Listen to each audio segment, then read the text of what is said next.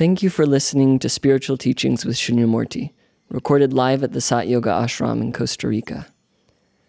To join us for a life changing meditation retreat, or to make a donation to support this transformational work, please visit our website, www.satyoga.org.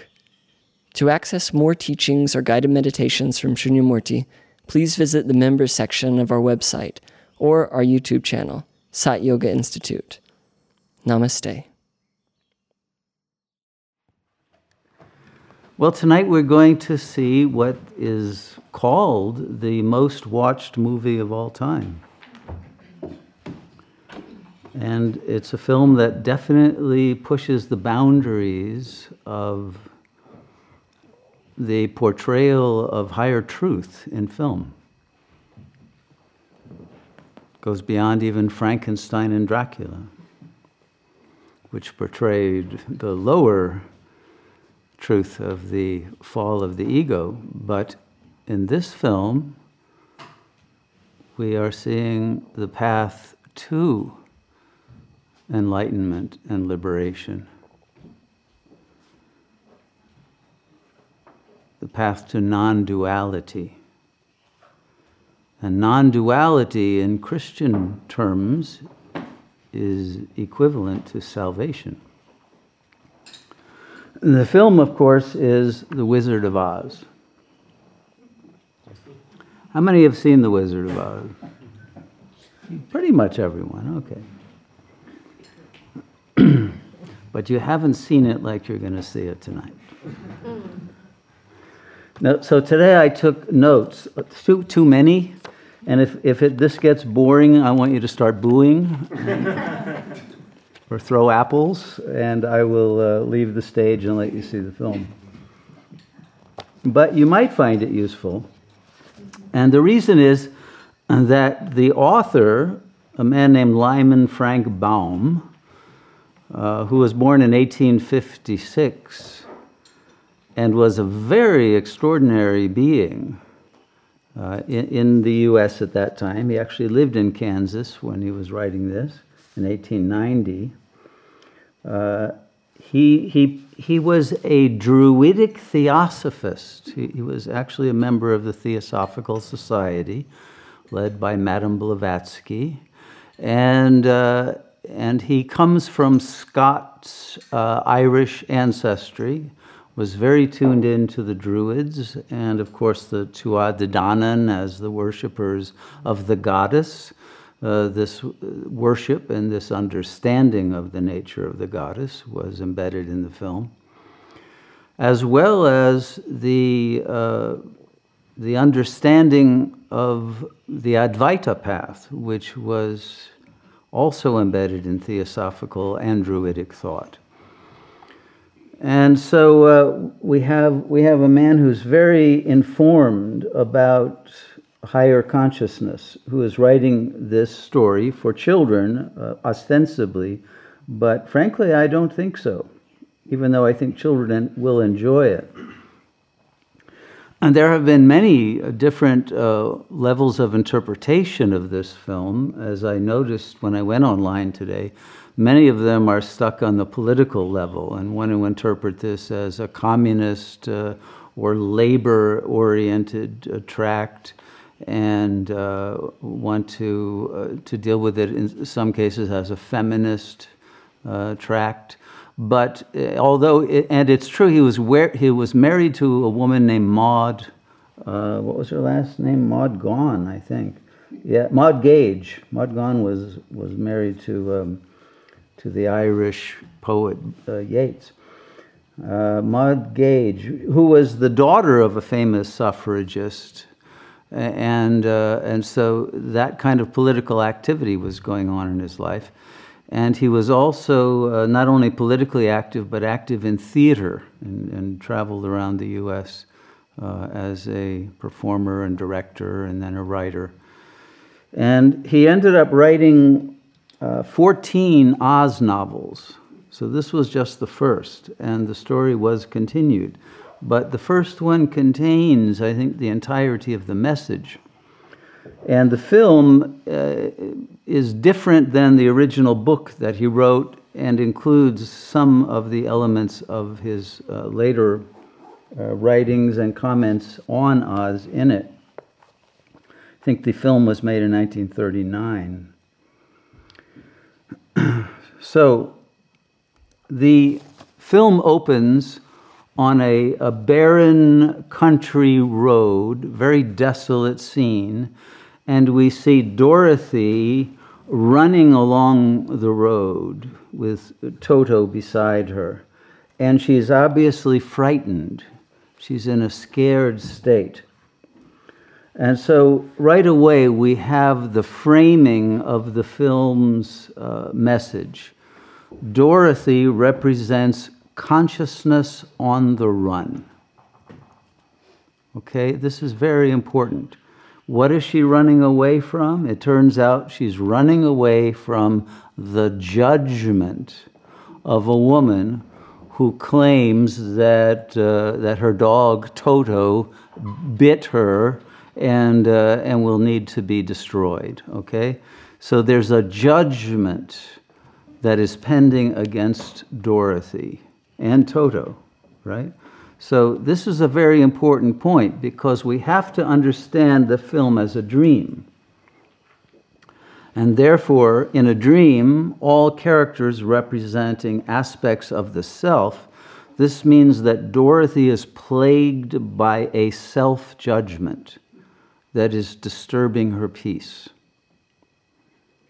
Okay? It's not a judgment of another, even though the woman, Miss Gulch, who turns out later to be the evil witch, uh, is, is seemingly external, but that witch is an internal superego figure that is attacking her, right?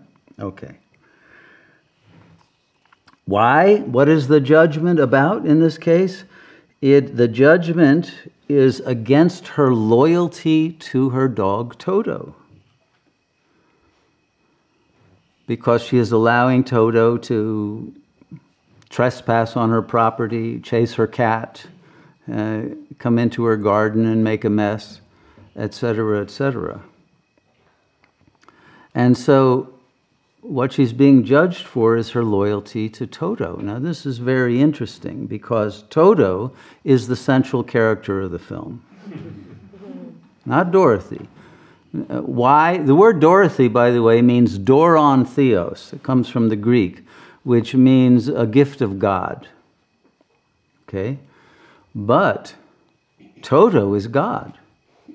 Literally, Toto, total, right? Todo in Spanish, but total, totality, the whole, the absolute. Toto represents, signifies the absolute, which is a very interesting thing since, you know, Toto.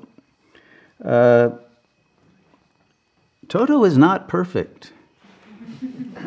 I mean, I don't think I'm biased when I say he's a rather scraggly and, uh, and small and uh, not a very handsome animal. There you go. but what he is, is a cairn terrier, okay? This is very interesting. A cairn terrier, the word cairn comes from Scotland, and it's a word for a memorial megalith. Terrier, the word for terrier, comes from terra, the earth. So where he is representing the ground of being, and yet it is a memorial megalith to something in the past or something other than what is being signified. So Toto is representing the fact that the absolute, however it appears in the physical plane, cannot appear in, with perfection. There is no perfection in the relative plane, even though Toto is perfect in the absolute plane. But Toto, as we will see in the, uh, as the film unfolds, he is unchanging. Whether they're in Kansas or they're in another realm that isn't Kansas anymore. Uh, Toto is the same. The other characters change. So uh, Toto represents uh, Dorothy's loyalty to the absolute. And the, the important thing I think about terriers is they are fearless. And, uh, and of course, this terrier is very well trained, and he is the intuitive uh, guide who never fails to know the right way to go, the right thing to do, the right way out of the trap. And he guides Dorothy all through her journey of being tested at a soul level during this film as she develops uh, and, and pursues her self realization. So Toto guides her, but Toto is already there. He doesn't need to grow, he doesn't need to change, he doesn't need to do anything. He's literally along for the ride because she has given her love to Toto. Toto can never be captured by anyone, witch or evil beings of any kind. He will always escape. He can only be captured by love. And so he's captured by Dorothy's love. Her love is divine love. Okay.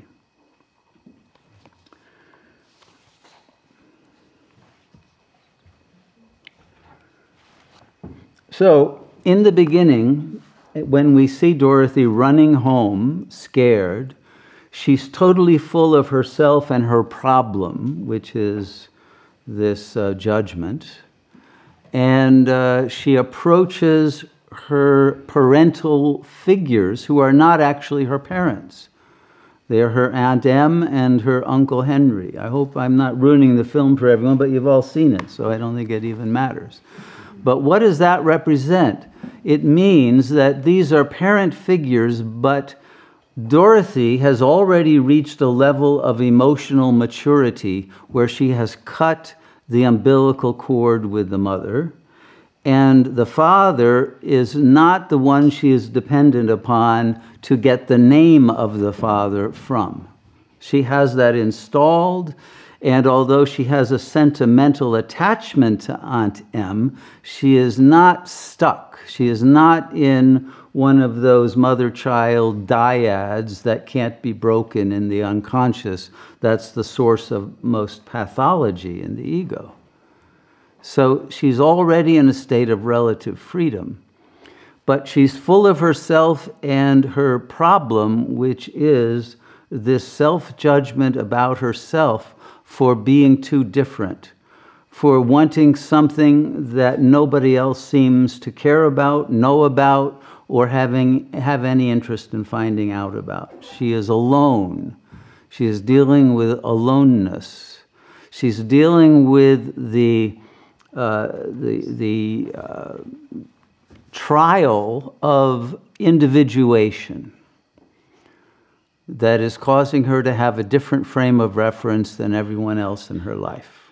No one can understand her, as Professor Marvel will guess later on in the film. And so she comes and interrupts uh, the two parent figures whose incubator has broken uh, and their chickens are, are in danger of dying and they're counting their chicks and trying to save them. She is too busy with her problem, but very soon she will be the one who saves all the celestial chicks, who will be the munchkins when she ends up in this other land. Okay? So, although she can't function on this plane to be of much use in the practical world of work, she is very useful, even though accidentally, in killing witches and negative uh, problems in the, the realm of uh.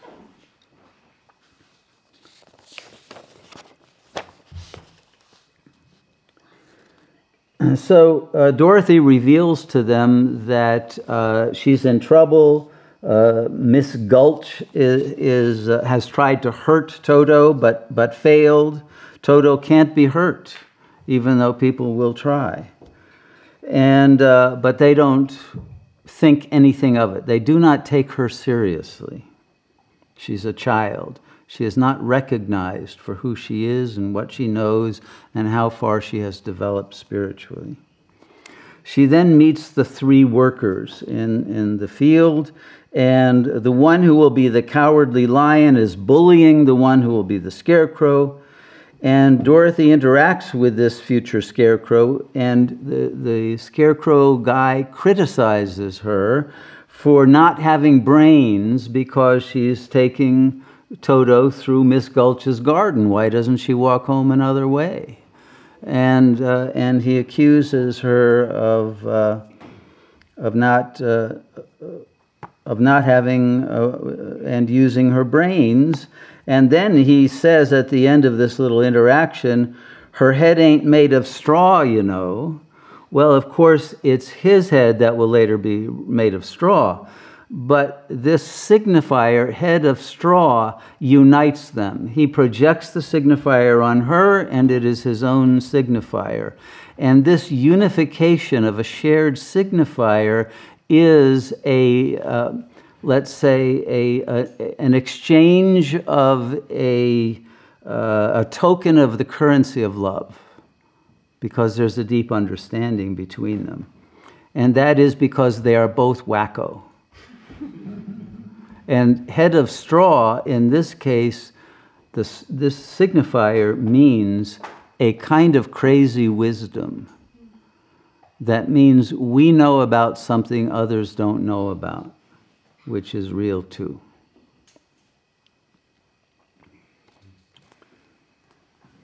So she has a different kind of wacko strategy because he is kind of an idiot on the, uh, the the phenomenal plane, hits, hitting his finger with his own hammer, etc., do, doing things that are obviously uh, a negative sort of clowning. But her wacko strategy is that she wants to learn how to be a wizard. She wants to become a ma- magician. She wants to know about the divine powers that transcend the ego. So then she has this scene of, uh, of falling into the pigsty. The future lion man saves her and tells her to have courage. Of course, he is the one who really lacks the courage. And then the future tin man shows up and says they'll build a statue to him, and he will soon be a statue because he can't move. He's going to be rusted. And so everyone presents themselves in real one in the same way that they will be in real two, but with an entirely different meaning, an entirely different depth of implication when they finally get to Oz. So the Auntie Em says, Go away, sit somewhere where you won't get into trouble. And then she, Dorothy goes into a reverie state and said, Hmm, I wonder if I could ever find a place where there is no trouble. All right? Where is a place where there is no trouble? Well, it could only be a world governed by divine love, in which everything is beautiful and perfect, and there are no negative projections, no judgments, no uh, conflicts between people she wants a world of magic and a world of love. And then, of course, she goes into her main song, Somewhere Over the Rainbow, in which she invokes this magical realm of real two. And, uh, and of course, in half of the song she's singing to Toto, and Toto, of course, is already there, and he's, you know, saying, "Okay, let's do it, babe. I'm ready," you know, and uh, and so the uh, the, the song is, is a kind of invocation of what is now about to become real.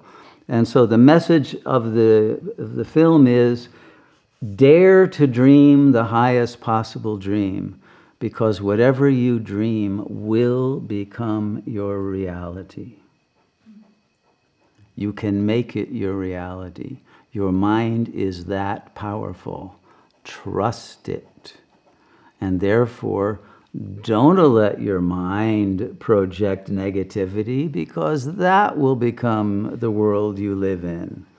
Hello? Everyone really wants to live over the rainbow. So why live in Tartarus when for the same price you can be in Oz? Okay. So this uh, this this reverie, this song, of course, is interrupted immediately. Uh-uh, it's not that easy. The witch shows up, and uh, she has come now with an actual legal complaint that she was bitten by Toto. She wants him destroyed. She's going to take him away and uh, and take custody and and have him killed by by legal execution. So, of course, Dorothy turns to the parents and says, What are you going to do about this? You can't let her take Toto. And they say, Well, but it's the law. We can't go against the law. And, and they prove that they are weak. So, in that moment, Dorothy realizes all adults are either evil or weak. And so at that point, she gives up on the phenomenal realm of real one and she says, No way am I going to live in this world. And she, of course, decides to leave home. Toto escapes from the witch, and, uh, and the two of them uh, leave again. Now they're on the road, but this time they're, they're running away not so much from the judgment, but from the disappointment in the, uh, the incapacity of, uh, of the, the law to support truth and goodness and right. And Auntie Em at some point turn, it turns to the witch and tries to argue with her, but says, As a Christian woman, I can't say what I want to say to you. I can't say the truth. So, what we see here is now the impotence of Christianity itself, that religion no longer gives power to anyone to transcend the jurisdictional law of the phenomenal plane with the spiritual law.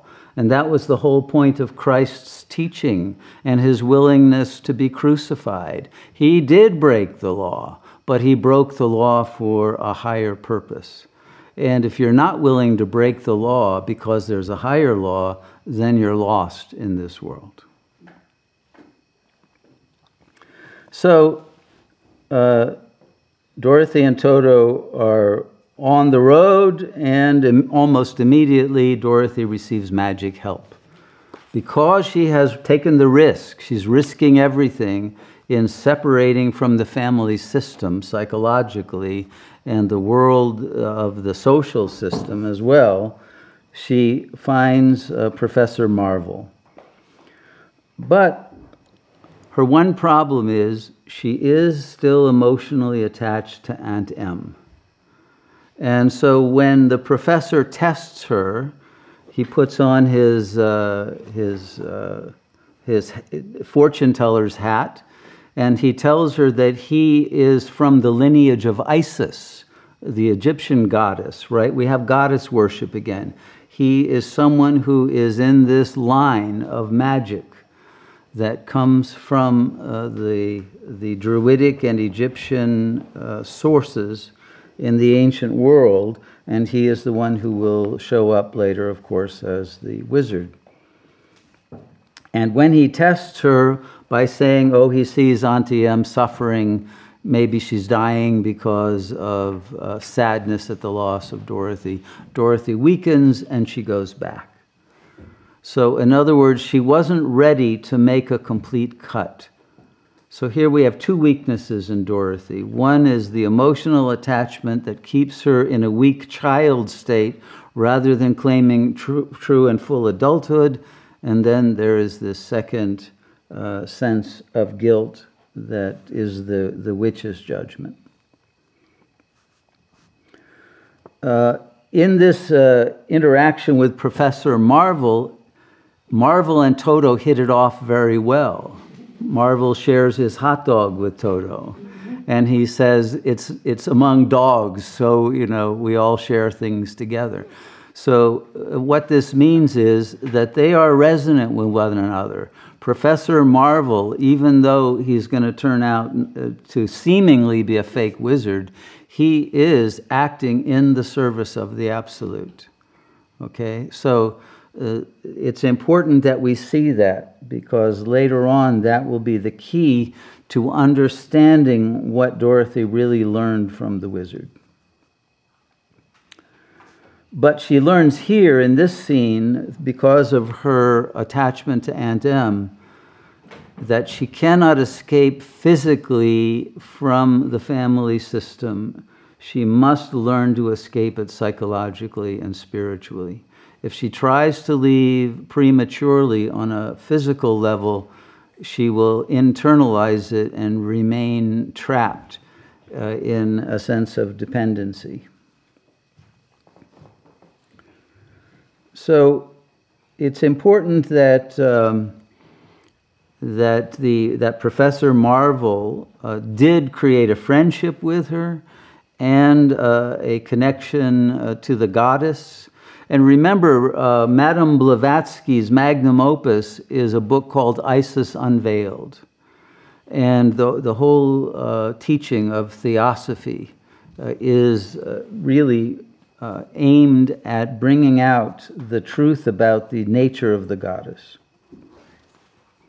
whom Dorothy is a fledgling uh, avatar of without knowing it.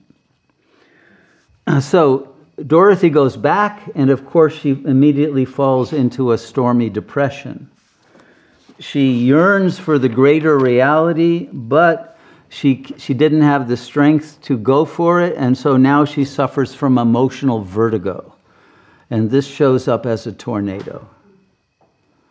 And this, uh, this tornado, as it approaches the house, uh, causes everyone else to go into the basement, and she is locked out.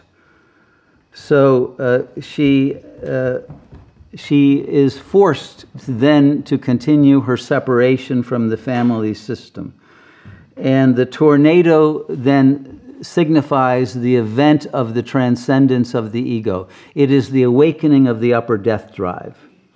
So the soul is now able to use the tornado to spiral upward into uh, real two. But she has to deal with her fear her helplessness and her aloneness. And she has to come to accept her situation, that, that uh, no one can go with her from the old world into where she needs to discover her real self. At this moment, she is hit by an imploding window. It's very important that she's knocked out by a window. It is the window literally into another world. And then she looks through the window and her life passes before her eyes, just like someone who has died or has a near death experience. And she sees all the people in her life, and she sees the witch, and, and she sees uh, the, whole, the whole story that has led to this moment. And so her ego, in a way, has passed out. It's not dead, but she is, she is in a near death uh, understanding and realization of what ego death is. It is the soul's knowledge of the ego and the significance of its egoic life in the larger frame of reference of the soul and the, the supreme self. And she realizes her life was all a dream, but she's horrified by it and she must now destroy her inner witch superego before it tears apart her soul. So her house goes up and then it lands. The landing means she now has her mission clear to her. And in the landing, she doesn't know where she's landed, but suddenly there is silence. The noise of the film stops, and that means she's in inner silence. And now she is present She's awake, she's aware. And when she opens the door of the house for the first time, she's in a world that's in full living color. Before that, the world was not even black and white, sepia tinged. It was a very boring, drab brown color. There was no, no color or energy or, or life in her existence. Now she sees the life with a heightened consciousness. And it's a magical world, and, and clearly she, uh, she has uh, discovered a realm that, that is completely new and unprecedented and would be unbelievable except for the fact that she's there. It's real. It is real too. It's not a dream in the sense of a hallucination. It's more real than real one. And she will learn that her house has accidentally or somehow landed on the bad witch of the east and has killed her. So she discovers she has landed in Munchkin land, which is the land of the child ego. This enables her to see that everyone in her life is really a child and not a real adult. There aren't any real adults in her world, uh, but these children uh, are innocent. Uh, and, and in their innocence, they are able to express the beauty of an immature consciousness that has not yet uh, been filled with uh, self judgment, guilt, and shame, etc. And so she returns to her own innocent child state prior to self judgment. And she is the hero. Thus begins the hero's journey. She's literally the, the national hero of Munchkin Land. And uh, we're, we are not in Kansas, Tarika anymore. Uh, we are not in Real One. We are in this land that's the equivalent of the hobbits in the Tolkien uh, trilogy. Uh, but we are in a land where she will not be able to stay because she has committed the crime of killing the witch. Even though it's not a crime to the Munchkins, it's liberation, it's a crime to another witch, her sister, who will show up soon. But before that, the good witch of the north, Glinda, shows up. She comes in a purple orb, like an alien spaceship, and uh, she lands and uh, she uh, describes the, uh, the reality of, of what magic power is, and she, of course, represents the goddess, the archetypal self, and she's afraid of nothing.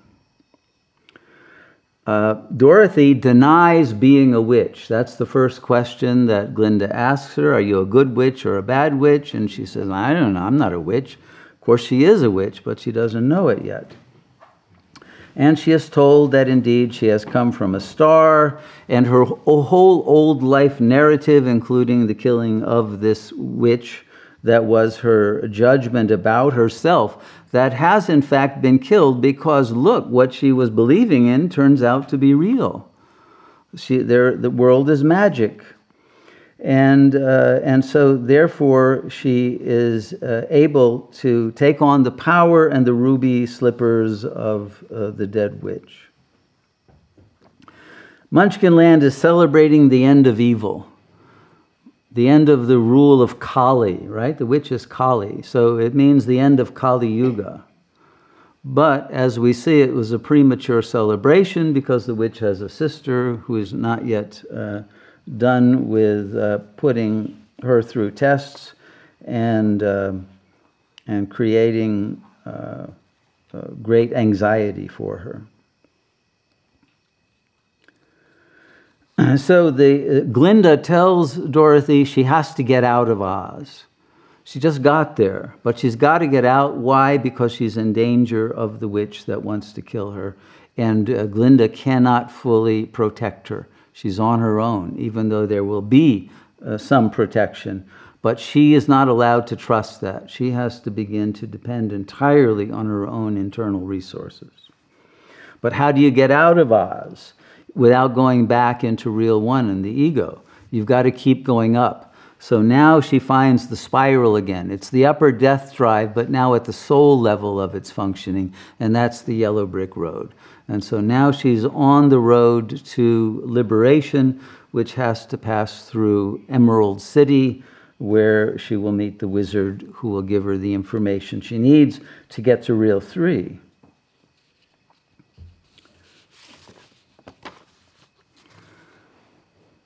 so, of course, the path of gold clearly means that uh, there's a reference to the golden age and to the golden light and to the gold uh, of the avataric uh, consciousness. But if she's going to uh, get what she needs and not be waylaid on this path, she's going to have to pass a number of important tests and she will need allies. So, although it's a single road, she comes to a crossroad where again she cannot make a decision which is the right way to go, which means that her, her mental powers are not sufficient. Her mind is not strong enough. She needs to have jnana. She needs to have an intuitive understanding of what is the accurate uh, move in every given situation. And so she meets the scarecrow who is her animus, her first animus figure, who represents mind. Of course, it's mind in the absence thereof. He can't think, he's got a head of straw. But that also represents the fact that the highest level of thought is no thought. It's instantaneous knowing without thinking. But it has to go through a symbolic mastery of thought. So if you cannot think, you also cannot transcend thought.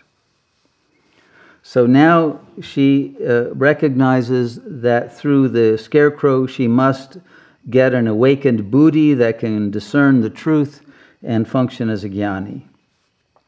But the, uh, the scarecrow has no backbone. In fact, he has no bones. He can't stand up. He has no strength. This means that mind power alone is not enough. You can have all the intelligence in the world at the symbolic level, and it will not get you to liberation. But it's a good start. And so then they go on, having passed this test, and they come to an apple tree with a toucan in it, something that you rarely see, even in Costa Rica. And these, uh, it turns out these apple trees uh, are, are, are not very friendly. And they start insulting her and, uh, and, and, the, and the scarecrow and uh, are, are very nasty. But in their nastiness, they throw apples at her. They won't give them to her, but they will throw them at her as weapons. She and the scarecrow gladly pick them up and eat them and are nourished by them. Okay? Very important passing of a test. When people insult you, use that. Don't be hurt by it, be nourished by it. There is more good information in an insult than in a compliment. Okay? So, this is the, the first important wisdom that she gains, and as a result of passing that test, she finds herself at the feet of the Tin Man who is stuck. Uh, uh, he is uh, rusted into immobility. And of course, uh, he's the one who wants a heart. But to want a heart means to want to understand the hearts of others. That's really the meaning of having a heart. It's empathy, it's compassion, it's the ability to get what is really going on that will never be spoken in words or put into symbolic form, that can only be known between the lines, without words. The wisdom of the heart has a kind of knowledge that's much deeper than anything that can be formulated in language. And so, by saving the Tin Man, she is able to then uh, have this ability to uh, awaken her feeling function. Then later, of course, she meets the cowardly lion and puts him in his place, and the desire for courage, for fearlessness, uh, then is added to her motivation for getting to uh, meeting the wizard. Next comes the test of the field of poppies. And the witch puts this field in front of them that they will have to pass through to get uh, to Emerald City. And of course, poppies do, I think, represent opium, and they represent all psychedelic substances. And what, they, what is being said here is this will give you only an imaginary form of ego death and liberation. Don't fall for it. If you fall for what you get out of ayahuasca or out of uh, opium or cocaine or heroin or uh, LSD or uh, 5-MeO-DMT or whatever it is that, that is the, the thing that made you feel like you had uh, a, a window on uh, the infinite and the real, uh, don't believe it. It's an inflation of the imaginary function of consciousness and it will let you down. And you'll find that no matter how many uh, of these trips you take, you're still in your ego when all is said and done. So what happens is the uh, Glinda drops snow on them. I would say snow represents real one death. And what is being given here is a warning. If you fall for the opium, you're going to, uh, to end up overdosing or having some total misunderstanding of reality. Your ego will act out in a way that will cause you to do some very bad karma, misunderstanding yourself, having an inflated idea that you are God, and, and that, that can lead to uh, a total failure of, the, uh, of, of reaching liberation on the path. And so it is that warning of the coldness of the snow that, uh, that awakens them, and then they can pass through onto uh, Emerald City. So you have to attain uh, ego death without any props, and it can't be something temporary or situational. It has to be permanent, and it has to be uh, uh, complete without any trace of ego remaining. So they end up in Emerald City, and Emerald City, of course, is the Emerald Isle. It's Ireland and everyone's in green and they're all uh, uh, leprechauns or other magical druidic kinds of beings and uh, and they are uh, th- they are in in the magic land of a particular sort which is this this land of the uh, of the worship of the goddess the, the, the one who plays the wizard also plays many other roles. He is a shapeshifter.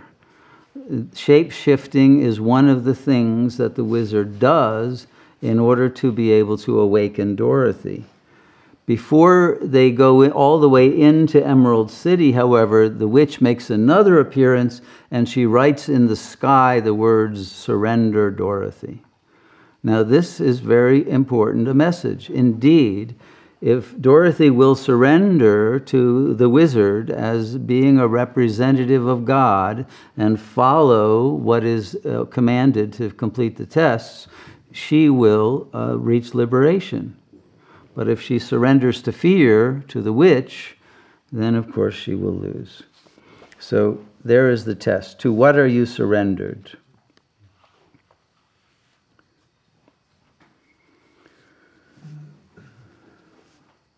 Okay, so uh, as they are uh, eventually invited in to meet the wizard, uh, the, they are all overcome by insecurity.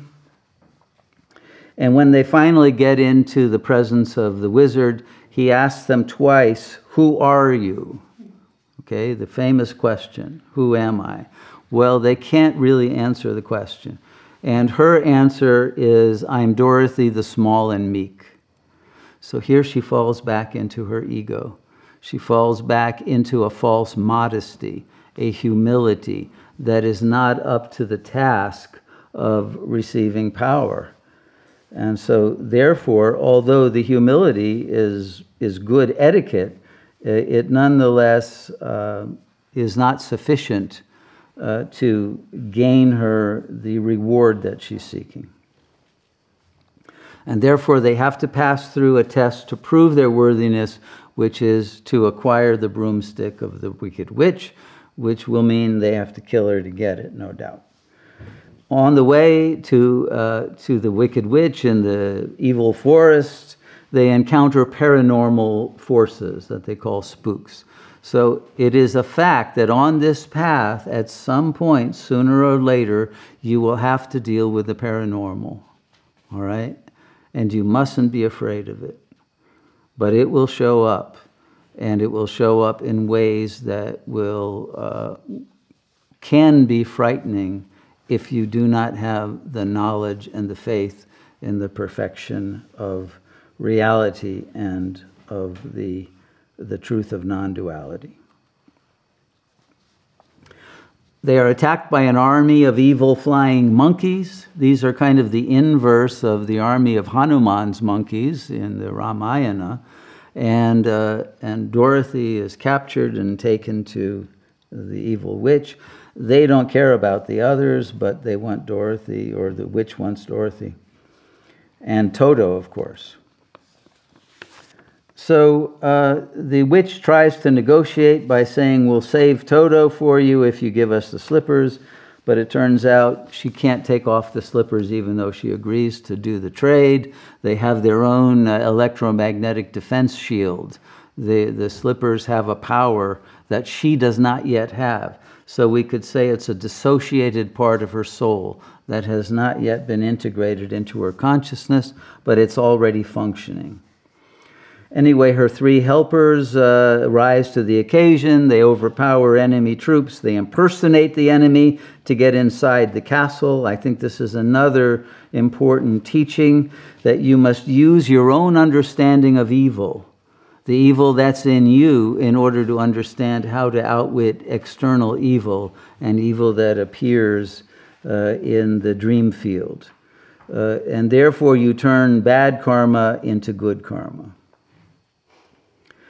Uh, eventually, uh, uh, in the struggle with the witch, uh, who will try to set the scarecrow on fire again, Dorothy takes a bucket of water to save him and accidentally hits the witch.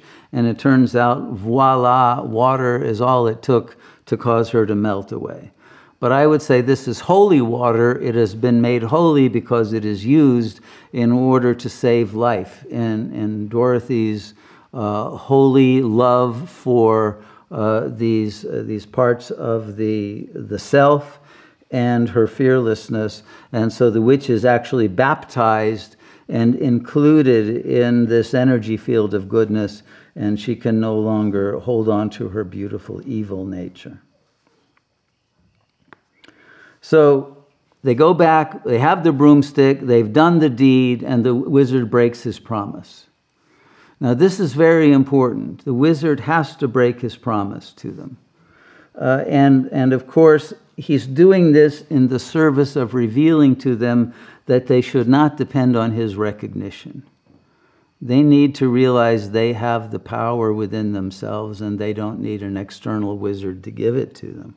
And so this wizard is kind enough to give them that teaching.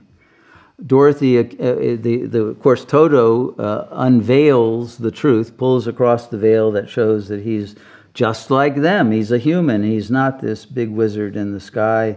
And, uh, and uh, Dorothy then accuses him of being a bad man, but she's wrong. And he says to her, I'm not a bad man, I'm just a bad wizard. I'm a good man. And indeed, he is. And his way of being a good wizard is to be a bad wizard. This is a very important teaching. The wizard at some point has to fail you in a way that will cause you to claim your own power. Because otherwise, you'll be dependent on the wizard for the rest of your life, and the wizard doesn't really want that. He wants you to become a wizard. But for you to become a wizard, you have to understand you are already the same as the wizard. So the wizard does give them uh, what they came for, which is the recognition of the big other, uh, which comes in the form of the diploma and the medal and the testimonial, etc. But it is done with a kind of irony in which one realizes that there is no big other. Big other doesn't exist. But if you want some, uh, some symbolic form that is the proof that you have uh, completed your tests and you have come out with, uh, with the power to, uh, to, to liberate yourself, then so be it. And the wizard says here he is authorized by e pluribus unum. Very important point. One out of many. In other words, non duality is his authorization. He's in non duality. And because he's in non duality, he's authorized to recognize them for how far they come. He has an understanding of their relationship to non duality. And the fact that this, uh, this complex, this being who, ha- who comes as four beings in one, is actually already the totality. Toto is there, and, uh, and, and there is completion. So, what the, the lesson that the wizard is giving is that all of reality is staged. It is a play. It is a play for your benefit. And the only way that you get benefit from the play is realizing you have no enemies. But you also have no one that you should feel either inferior to or superior to. The ego makes the mistake of judging some people negatively. The ego is disappointed in some people. This is a very bad mistake because in the play it is necessary for you to be disappointed in order for you to recognize that your primary disappointment is always in yourself for the failure of your own ego and you would much rather project your disappointment on someone else so as not to have to face that. But it's only in the recognition that imperfection is the way that the world appears. And you cannot be perfect, not even Toto. You cannot be perfect except by the transcendence of the imperfect ego and the realization that you are the non dual totality, that's in its wholeness, in its love, in its integral nature of mutual enhancement, mutual liberation of the whole through love, perfection does appear. But it is never the property of any individual being. So the self appears as the radiant sameness that is the blissful perfection of the truth. This, uh, everyone now is satisfied. The three animus figures have signifiers that satisfy them, but Dorothy requires a different treatment. She must go it alone. So the, uh, the, the wizard says he will take her back to Earth but Toto makes sure she gets out of the air, the, the hot air balloon, uh, and he goes alone. The balloon, by the way, says state fair. His state is fair, and his mantra is Om Aha. And so he goes back to the Om, but she cannot go back with him. She has to have her own aha. And that aha is the realization that she has the power through the ruby slippers that she is wearing, that, that she has earned, that does belong to her, that prove that she is a witch. She has the power to return uh, to the world that she left behind, but to realize it as the integration of real one, two, and three, as a single non dual whole. That's why she says, and I think the most important uh, sentence that she speaks in the film, which makes no sense at all from a logical perspective within duality. If I ever go looking for my heart's desire again, I won't look any further than my own backyard. Because if it isn't there, I never really lost it to begin with. Okay? So, what she's saying is she's going back to her backyard, but not because her backyard has the goodness and the, the infinite beauty and perfection she's looking for. No, it's because it isn't there. And it isn't there because it's in her. She has never lost it, but not she as an ego, she is the realization of the one self that is the perfection that once real one is seen with that perfection, That is home. Okay? Oz is not home. Oz is, is a transit realm, a bardo state you have to pass through. But she returns home to the absolute that can appear only as the relative. And she's back with her relatives. But she's back with them realizing that all the people in Real 1 are the same ones as in Real 2. And Toto, representing Real 3, is the unifying factor that has enabled the successful completion of the quest. And she realizes that the signifier I has no signified except the absolute, the whole, the total. And so she has realized the mind that is no mind and the truth that is uh, presented as fiction. And she is the avatar of that eternal home from which we have all come. Namaste. I hope that was useful. I only got one boo, so I'll assume that, that I passed maybe this test. But how, how many feel that this was useful in seeing the film? Okay, so I didn't ruin it for you, did I? I hope not. Uh, but I think there's a tremendous amount of wisdom, as you see in the film, and that there's a good reason why it is returned to over and over again. Does anyone want to say anything before I uh, flee the scene? Thank you. Okay. Did you want to say anything, Dorothy? I have a question about the apple tree. Uh huh. That's a symbol related to the Garden of Eden. Yeah, it's the reverse of it though, because because this tree is actually nourishing them to return to non-duality. rather than having to receive duality. Yeah. Um, I found it very interesting how you um, explain that though, needing the heart to, or the Tin Man needing the heart to be able to receive the it appear, apparent insult for what it is. Mhm. That was, that was helpful. Yeah, thank you for the whole thing. All right. That's, that's incredible. Okay. Thank you. Yes. You didn't talk about the lion. Well, I did a little bit. Uh, I mean, the, what he represents, the courage and the. well, I think he represents, uh, at, at one level, the lack of courage that compensates by bullying, right? But that has within it a, a desire uh, not to uh, create fear but love. And so it's this torn understanding of do you have to defend your territory and look angry and mean in order to defend yourself in life? Or can you uh, come out of the closet uh, as, as one who is a being of love and acceptance and forgiveness and mercy and uh, who doesn't uh, need to play the game of power struggles?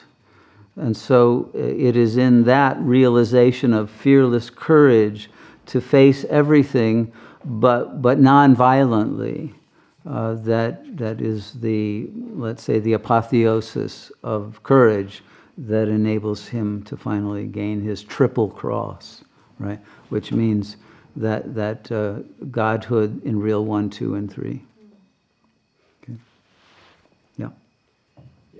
Like you mentioned the goddess, and like that, that it explains the true meaning of the goddess. Mhm. Is this like what you just explained in Mm-hmm. a sense, or is it at another level? Well, remember, Glinda, the only time Glinda doesn't come to protect them is when she's with the witch. Dorothy cannot depend on, on the, the good witch uh, to help her uh, when she's dealing with the negative witch. She has to do this on her own, in the same way that the wizard isn't going to help her get back to Kansas. She, she has to do all of this. Uh, so uh, the, the goddess is the inner divine feminine that is now married to the, the divine masculine. She is now whole. She has gone beyond femininity because these three animus figures that are complexes within herself have now been integrated. And so she has uh, both the masculine and feminine powers and capacities, and she has reached the state of detachment where she is fearless uh, of death and of loss and of loneliness, etc. So the, she now has the luxury of love because there is no longer fear or desire. And so that, that I would say is the meaning of the goddess. When, when that, uh, the feminine psychology of love over the power of the male ego, or even the divine masculine that, that is based on a much more, uh, uh, let's say, uh, theoretical level of symbolic truth. The, it, it has to be uh, fleshed out with divine love that is capable of dreaming a new world. And she has proven her capacity uh, in dreaming. And you remember, dreaming is the essence of the work of Don Juan and, and that whole series of, uh, of the Don Juan books uh, of the Mexican shaman. So, so we have uh, her becoming the ultimate shamanic master. And that's really what the, the goddess is now representing. Okay? Yeah. Two, uh, a couple questions. I know also to get home, she had to tap her heels three times. Mhm. Is that having to do with real one, two? Yeah, yeah, I would say that. That trinity shows up a lot. And then, do you know why, and why an Emerald? She ends up in Emerald City, or what's the significance? Well, again, Emerald City is Ireland. Ireland is Arya land. This goes back to the whole Aryan, the noble race. She has become noble, spiritually royal, and so she is now able to bring that spiritual royalty back into the ordinary world and redream the world uh, in a new way. If I had directed the film, I would have had it turn into Technicolor in Kansas when she's back and wakes up from uh, the, the trance to show that the three worlds are now one. So they didn't do that, but that would be how I would have interpreted it and ended it. One of, I mean, even more famous, perhaps I'm mistaken, but at least for myself, uh, than the movie in itself, is the song, the Somewhere Over the Rainbow. Uh, they've even done a, a recent one that they're singing in metros and um, in a kind of a Hawaiian style with an ukulele and so on. And uh, I think it's it's fascinating to see how this song has touched so many generations of people. Sure.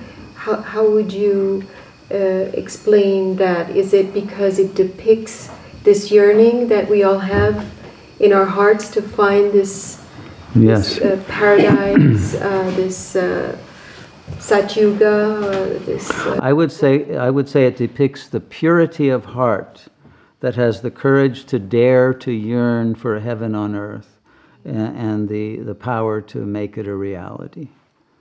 And so uh, this this song is her assertion of the truth of, of God consciousness that will conquer Maya. And, uh, and her assertion of that then brings about the realization of that truth. So, yes, I think it's the ultimate inspiring song that says, uh, stay in the purity of divine love. Don't believe you have to become a nasty capitalist to make it in the world. Don't believe you have to sell out your values. Don't believe you, you have to function as an ego. Don't believe you have to live in duality with judgments about others and about yourself. Uh, go for it. You are perfect. The world is perfect. You just need to open your third eye and see it, and, and you will be over the rainbow, and, and the world will have no more glitches, no more troubles. Everything will, will be beautiful. And so it is, I think, that ultimate uh, affirmation that we are not stuck with a Kali Yuga. We have dreamed it, and it is easy to get out of it, but we have to have the courage to redream the world to do that. And here's the real point that I think is, is the key saving your own soul is saving the world. It's not that, oh, I have to choose one or the other, and oh, I'm not interested in saving the world, I just want to save myself. Mm-hmm. No. Saving yourself is perceiving all in God consciousness, perceiving everyone as a manifestation of the one self. You are saving the world through your perception of others as already liberated. That itself is liberating them because you are dreaming everyone in the highest possible way. And therefore, you will be dreamed back in the highest possible way. That's all that Sat Yuga really is. So, why not start seeing that now because it is the truth? Don't see the ego mask, see the real of beauty, infinite beauty and wisdom behind it in the ugliest ego, and the world will become a paradise. Okay? Yes. So the going back to the song over the rainbow, uh, there's also seems to be this paradoxical understanding that you have to go into the unknown because you don't know what's over the rainbow. Mm-hmm. Yet there is a uh, what you're saying is that there is a redreaming that's happening Mhm. even though you're in the unknown. That's right. So the unknown is what allows the redreaming Sure. to happen. Yeah, sure. And you, you know, life would be no fun if you knew in advance what was going to happen. So, of course, you have to not know. That's the thrill, that's the test. But if you have faith that you are actually the one dreaming this and there is love for yourself, the world will turn out to be a benevolent dream, no matter how horrific it might look at, at the superficial level. You're actually always being protected and taken care of, even if it looks like horrible things have happened to you. That's not the case.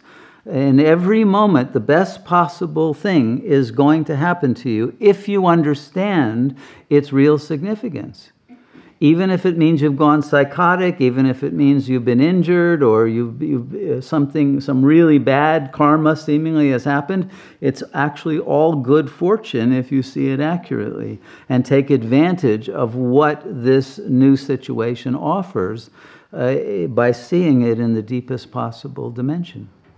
Okay? That's our, our uh, uh, test and, and our, our, our challenge.